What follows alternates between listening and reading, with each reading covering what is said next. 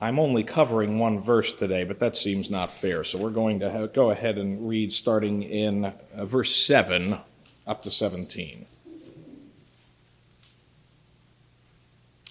And they said to one another, Come, let us cast lots, that we may know on whose account this evil has come upon us. So they cast lots, and the lot fell on Jonah. Then they said to him, Tell us on whose account this evil has come upon us. What is your occupation? Where do you come from? What is your country? And of what people are you? And he said to them, I am a Hebrew, and I fear the Lord, the God of heaven, who made the sea and the dry land. Then the men were exceedingly afraid and said to him, What is this that you have done? For the men knew that he was fleeing from the presence of the Lord because he had told them. Then they said to him, What shall we do to you that the sea may quiet down for us? For the sea grew more and more tempestuous. He said to them, Pick me up and hurl me into the sea. Then the sea will quiet down for you, for I know it is because of me that this great tempest has come upon you.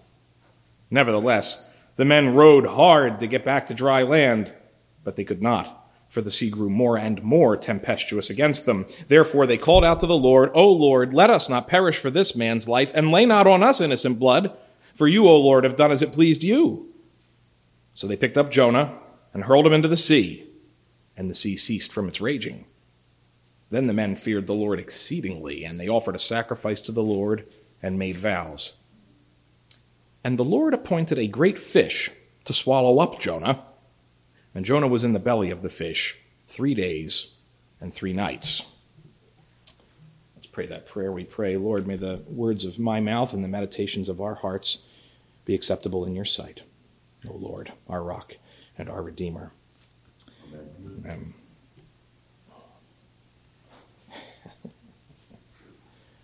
We're reading the psalm this morning here. Surely in the rush of great waters they shall not reach him. You are a hiding place for me. You preserve me from trouble.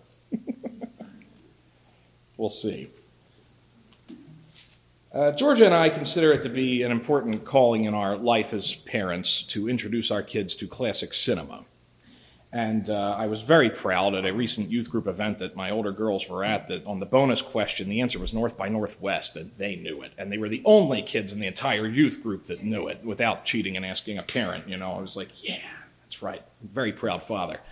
Um, last weekend, we, we finally made the older three uh, watch Forrest Gump a good all time classic, and I hadn't seen it in years. I don't watch it very often because it makes me emotional and um, and there are many scenes that sort of tug your heartstrings throughout that film. Uh, but one of the storylines that's most captivating, that, that's very memorable, is the story of Lieutenant Dan.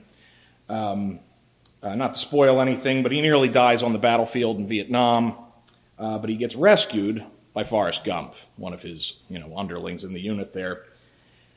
For those of you who have seen it, is Lieutenant Dan happy to be rescued no, not particularly. Uh, he's angry the entire time. He's literally punching Forrest as Forrest is carrying him, and he's telling me, Put me down. And he just wants to die on the battlefield with his men, which apparently all of his forefathers had done.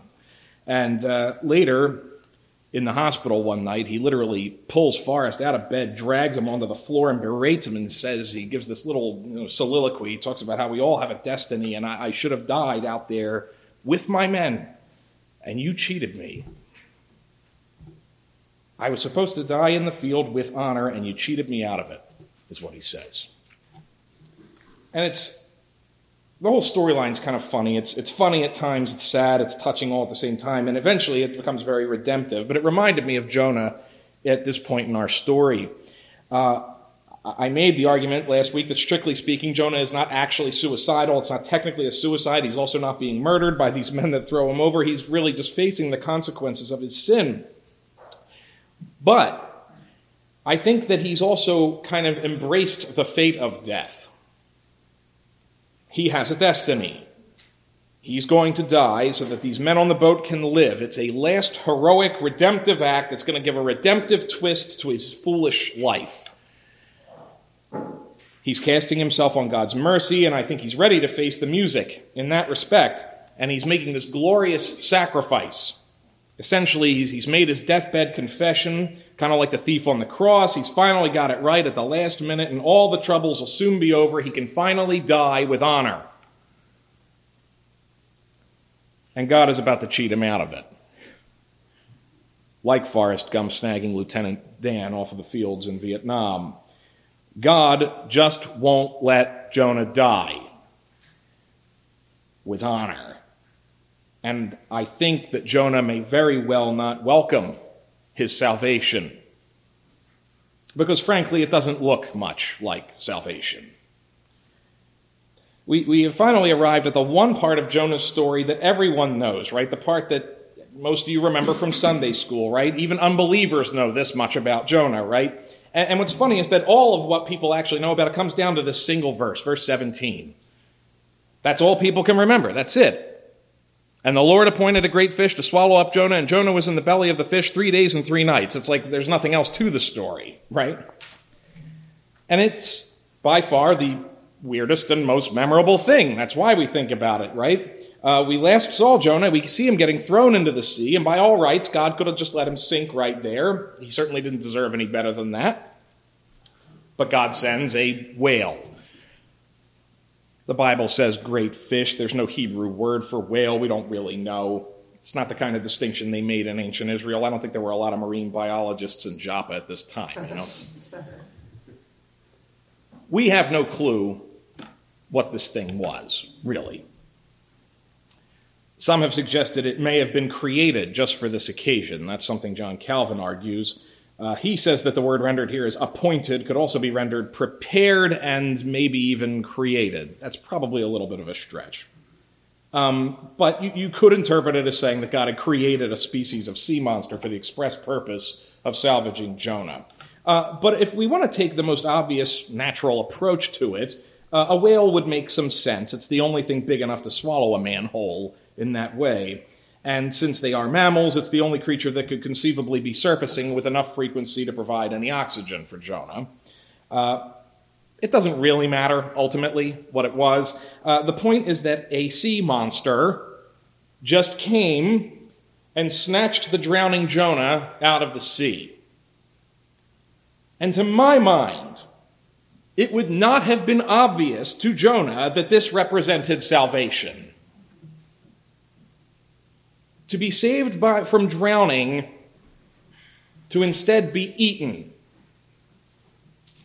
Um, thanks. It reminded me of another movie, classic, uh, Return of the Jedi. You may remember that early in that movie, Jabba the Hutt has condemned Luke and Han Solo to death, and he's going to feed them to the all powerful Sarlacc, which is a monstrous creature in the sand pit of Carkoon. And C3PO says, translating for Jabba, he pronounces their doom. He says that you'll be cast into the Sarlacc, and in his belly you will find a new definition of pain and suffering as you are slowly digested over a thousand years. And then Han sums up that fate nicely as they're approaching the pit. Luke says to him, You know, I used to live here, you know. And he says, You're going to die here, you know. Convenient.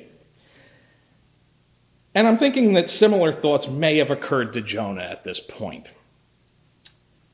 There is no reason for him to assume that this monstrous fish is anything other than a further judgment, a means for God to punish him for his rebellion for a little longer. Maybe God said, you know, drowning's too good for me, for, for Jonah. You know, I'm going to appoint a fish to go swallow him. We'll give him just enough oxygen so he can suffer longer. We'll let him be digested, maybe not for a thousand years, that's just silly, but maybe over at least a few days. And make no mistake, this would not have been a pleasant experience.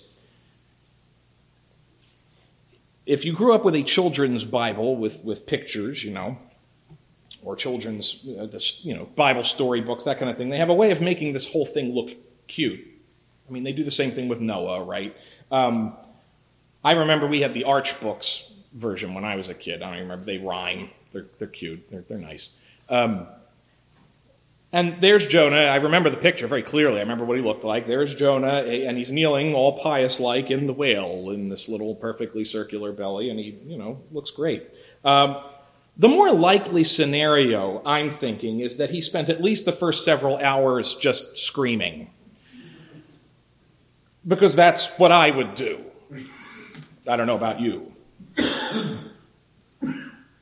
but think about it this way you just fell into the sea, you can't swim. So you're choking on seawater, you're dying. Then, to add insult to injury, you get swallowed by something. You're still struggling for air. You finally start coughing, you choke it out, and you realize, okay, and you kind of catch your breath, and then you would start to smell things. When we say that something smells fishy, do we usually mean that in a positive way? No, in fact, for those of us who eat fish, I enjoy fish, but the fish that are prized are generally the fish that we say taste less fishy. We call fishy fish one that is not really good eating. Only fish could possibly be inedible because they became more like themselves. I've gone deep sea fishing one time in my life. Uh, and I learned that bluefish, which are a lot of fun to catch because they put up a really good fight, uh, they have an oily, fishy taste. And that's why you don't see it sold in most markets, right? And so we caught a bunch of those while we were out there, and we kept a few just because they were in abundance, but mostly we cut them up for bait. And the boat owner told us, you know, how you have to put a lot of extra work into the bluefish if you're going to eat it. You got to like soak it in lemon juice or something. And why do you do that? You do that to reduce the fishiness. Well, all fish tend to get fishier with time, you know? And I'm assuming that this animal, this whale, whatever it was, this is not just a supernatural thing. I disagree with Calvin on this point because I don't think that's generally how God works. I think he likes to make real things. The story is supernatural. What happens is supernatural, but I think that the animal is real. I believe it's a real sea creature which means it had real appetites. And because fish tend to eat fish, they don't really have a lot of options in the ocean, do they? Oh, so whether it was krill, fish, or anything else, whatever is in the belly of this great fish would essentially be a fish like mush, right? All of it in various states of decay and digestion. It would be disgusting. It would be a slimy mess. The smells would be unimaginable, especially for a landlubber like Jonah from the wine country of Galilee. It's just not the kind of thing he's accustomed to. Now, I know that Scandinavians are actually known for eating rotting fish. That's a true story. I, am a quarter Swedish. That's not something to be proud of when it comes to food. Swedish meatballs are okay, but Italian ones are better. Let's uh, you know, be honest. Most Scandinavian food is just dull. They eat like unsalted cracker bread and jellies made out of like flavorless berries that grow in the wild. I don't know. I don't understand it, but it's the seafood that really gets to you. Uh, my mom likes pickled herring. That's gross enough. Um, but it pales in comparison to some other uh, delicacies in the north up there. Uh, the Swedes are known for eating something called surströmming. And uh, you can order it online. It's rather expensive. It comes in a little tin. And um, it's canned fish that is brined, but it's brined with a minimal amount of salt because too much salt would actually preserve it and make it edible. And so instead, it comes out slimy and a little bit rotten, and opening a can of this thing is reputed to be one of the foulest smells in the known world. You can go on YouTube and watch people go through the challenge of trying to stomach just like a little tiny piece while they dry heave. It's kind of amusing. It's not on the menu at IKEA. I'm not sure why. In Iceland, uh, they upstage the Swedes with something that they call hákarl. Uh, this is the meat of the Greenland shark, which is poisonous to begin with. Uh, it's a toxic concentration of a certain chemical. But the Icelanders have a brilliant fix for that, see? Because, you know, why wouldn't you try to fix that? Uh, you can ferment the meat traditionally by burying it in the sand for a time. Uh, and this process will push most of the poison out, but it still ends up smelling like urine. this is considered a great delicacy in Iceland, and even Gordon Ramsay couldn't keep it down. This might also explain why Scandinavians prefer strong drink. Uh, you would too if that was on the menu. But I think of these things, and I'm, you know, you read these, these horror stories and you watch these videos and you think, like, this is what Jonah's smelling right now. He'd be sitting in a puddle of stomach acid, which must be great for your skin. Um, Whales have much the same acids that humans have in their stomachs, so that's nasty enough. If it's not a whale, and we go with another option and say he's a you know a giant shark of some kind or whatever, fish are not much better because sharks, have, uh, you know, that's the biggest fish, and they have acids in their stomachs that is strong enough to break down metal. It would be pitch black in there, obviously. So Jonah's completely blind, and he only knows anything that's happening by touch, which is not a nice thought either. Acid and mush and flesh and squishy internal organs and things, right? And then there's the temperature. Because whales are mammals and their internal body temperatures are like 97 to 100 degrees. So it's also swelteringly hot. Again, unless it's a fish and it's cold blooded, in which case it's probably unbearably cold, neither of which is very pleasant. And all of this with no food or water for three days, 72 hours. Maybe that's just as well because it would be a nauseating ride, and besides, there's nowhere for Jonah to uh, relieve himself. So you can include that pleasant little fact in your picture now. Now, this scene is not the one that is captured in your arch book, if you have it. Children's Bibles don't adequately portray the full glory of this moment. You see this and you think about all that and you think, Behold, the salvation of the Lord. Jonah, I sent you a fish. You're welcome. And I don't know. Uh, it's hard for me to imagine that Jonah saw this as anything more than God prolonging the agony. It doesn't look like salvation. In fact, it would kill most of us. John Calvin, imagining Jonah's thoughts, puts, it, uh, puts these words in his message Why does he now thus deal with thee? God does not indeed slay thee at once, but intends to expose thee to innumerable deaths. Calvin goes on to say that since Jonah was not slain, but languished in continual torments, it is certain that no one of us can comprehend, much less convey in words what must have come into the mind of Jonah during these three days. He was inside the belly of the fish and must have felt the most grievous agonies as though he had been doomed to perpetual death. Jonah is in his grave. He's essentially buried alive, and he has absolutely no guarantee that this is going to end well. Now, of course, people will say that the story is impossible precisely because of everything I've just described. Like, how could anyone live three whole days in the belly of a whale or anything else for that matter? It's impossible. Like, no kidding. That's why we call them miracles. I'm always amazed at how some people think a legitimate argument against miracles is that they're unnatural. Duh. You mean miracles would be miraculous? That's shocking.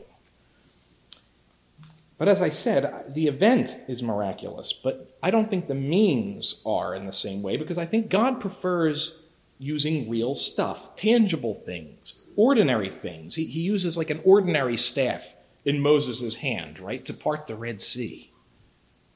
And he doesn't send a prefabricated boat. And he doesn't whisk his people up in a whirlwind and like just plant them on the other shore. They still have to walk right? I thought about it even when we were reading the gospel passage here. It's like Jesus is hungry, and it doesn't say like that, oh, God made it so that Jesus was miraculously not hungry after 40 days. What does it say at the end? It's like he was hungry. The hunger is real.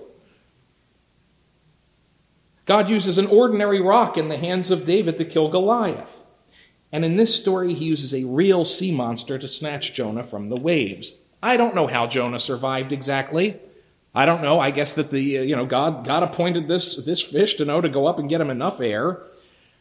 I don't know how or if he ate or drank or went to the bathroom. It doesn't really matter. The point is, he got swallowed by a large marine animal like a fish, and it would have been an absolutely terrifying experience. And the author, who I assume is Jonah himself, chooses not to give us any of those details. He leaves it to your imagination.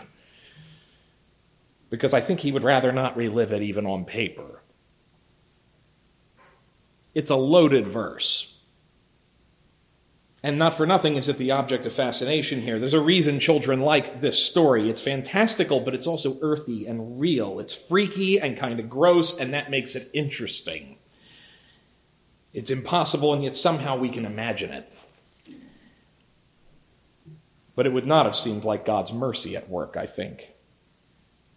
I think a lot of us fear the ocean precisely because we're afraid of the things in it that might eat us uh, crabs and jellyfish, right? I mean, they make me nervous because they can sting or maybe nibble at me a little bit. But a fish the size of like Monstro from Pinocchio, that's something else entirely.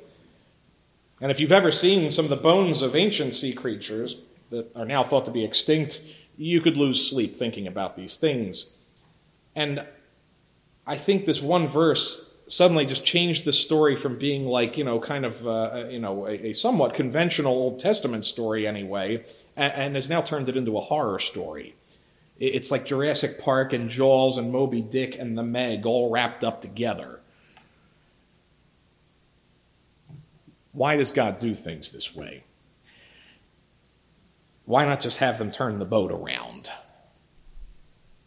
Why not have Jonah wake up mysteriously back in Joppa and realize it was just a dream? You know, like, is God sadistic? Why, why, why allow this? What, what if God, in order to show his wrath on Jonah and make his power known, endured with much patience the vessel of wrath prepared for destruction? That's Paul's words, not mine.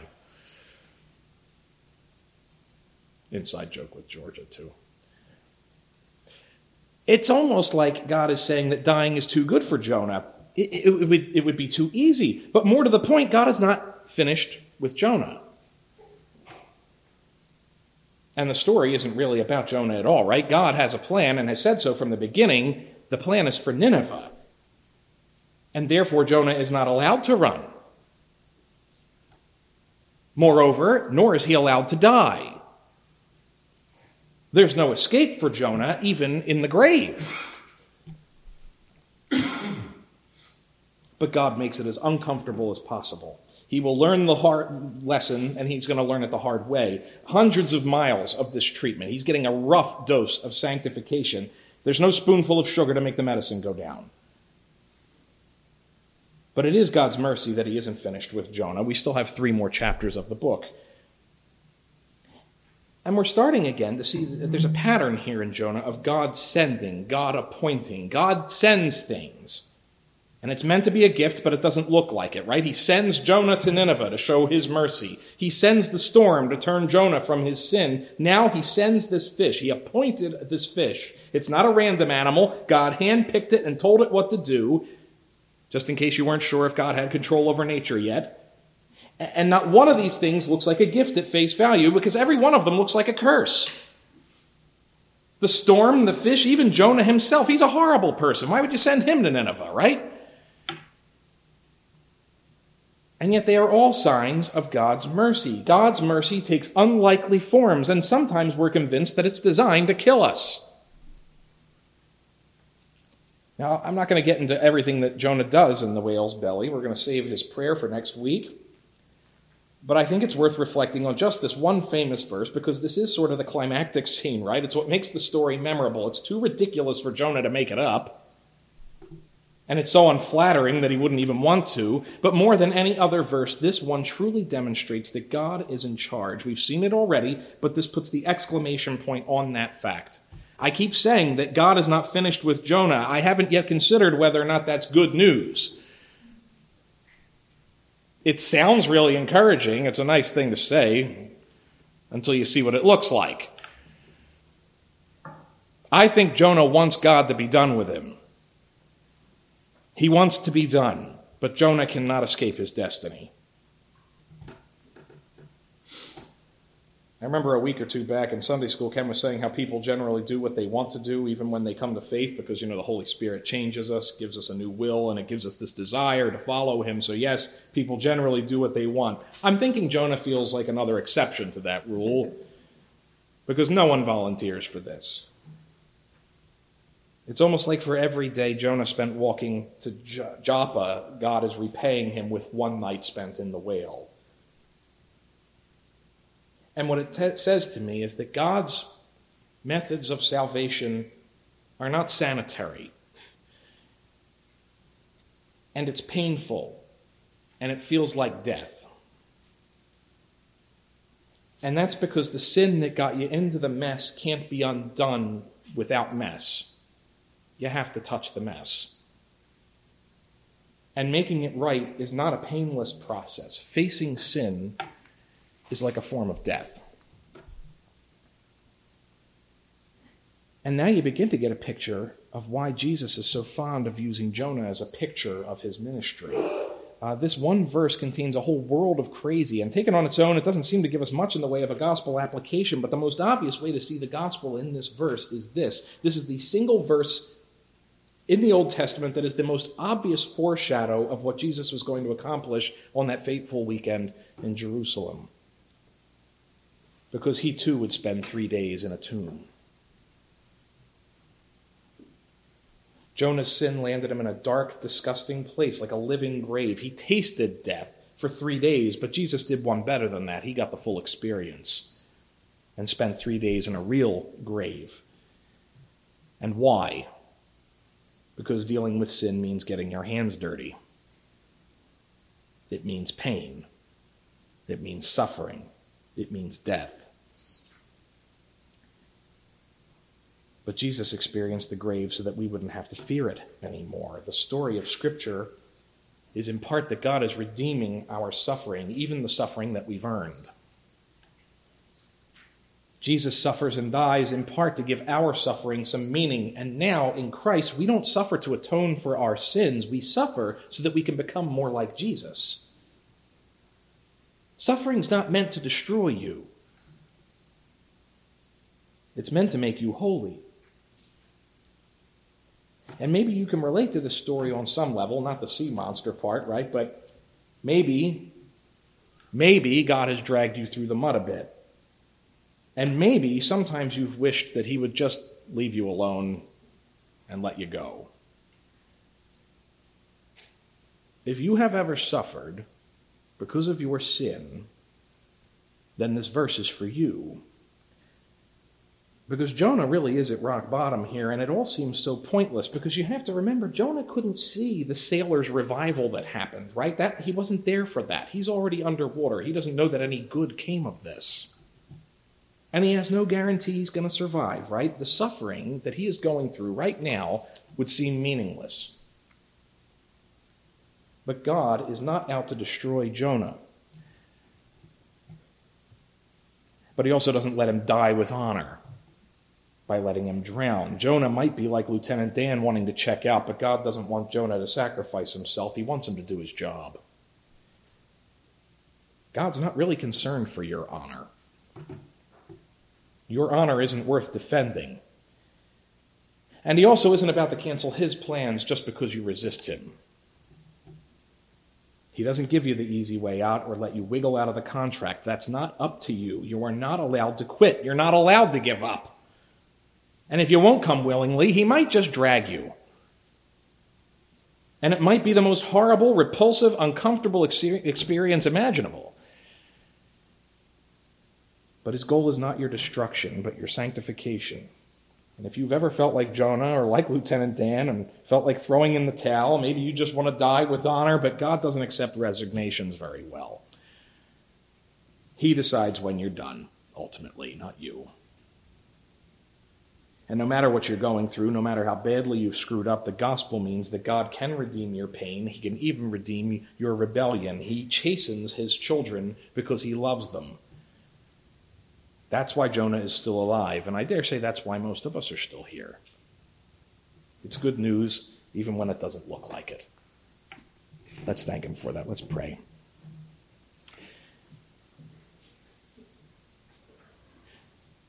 Heavenly Father, we thank you for your word.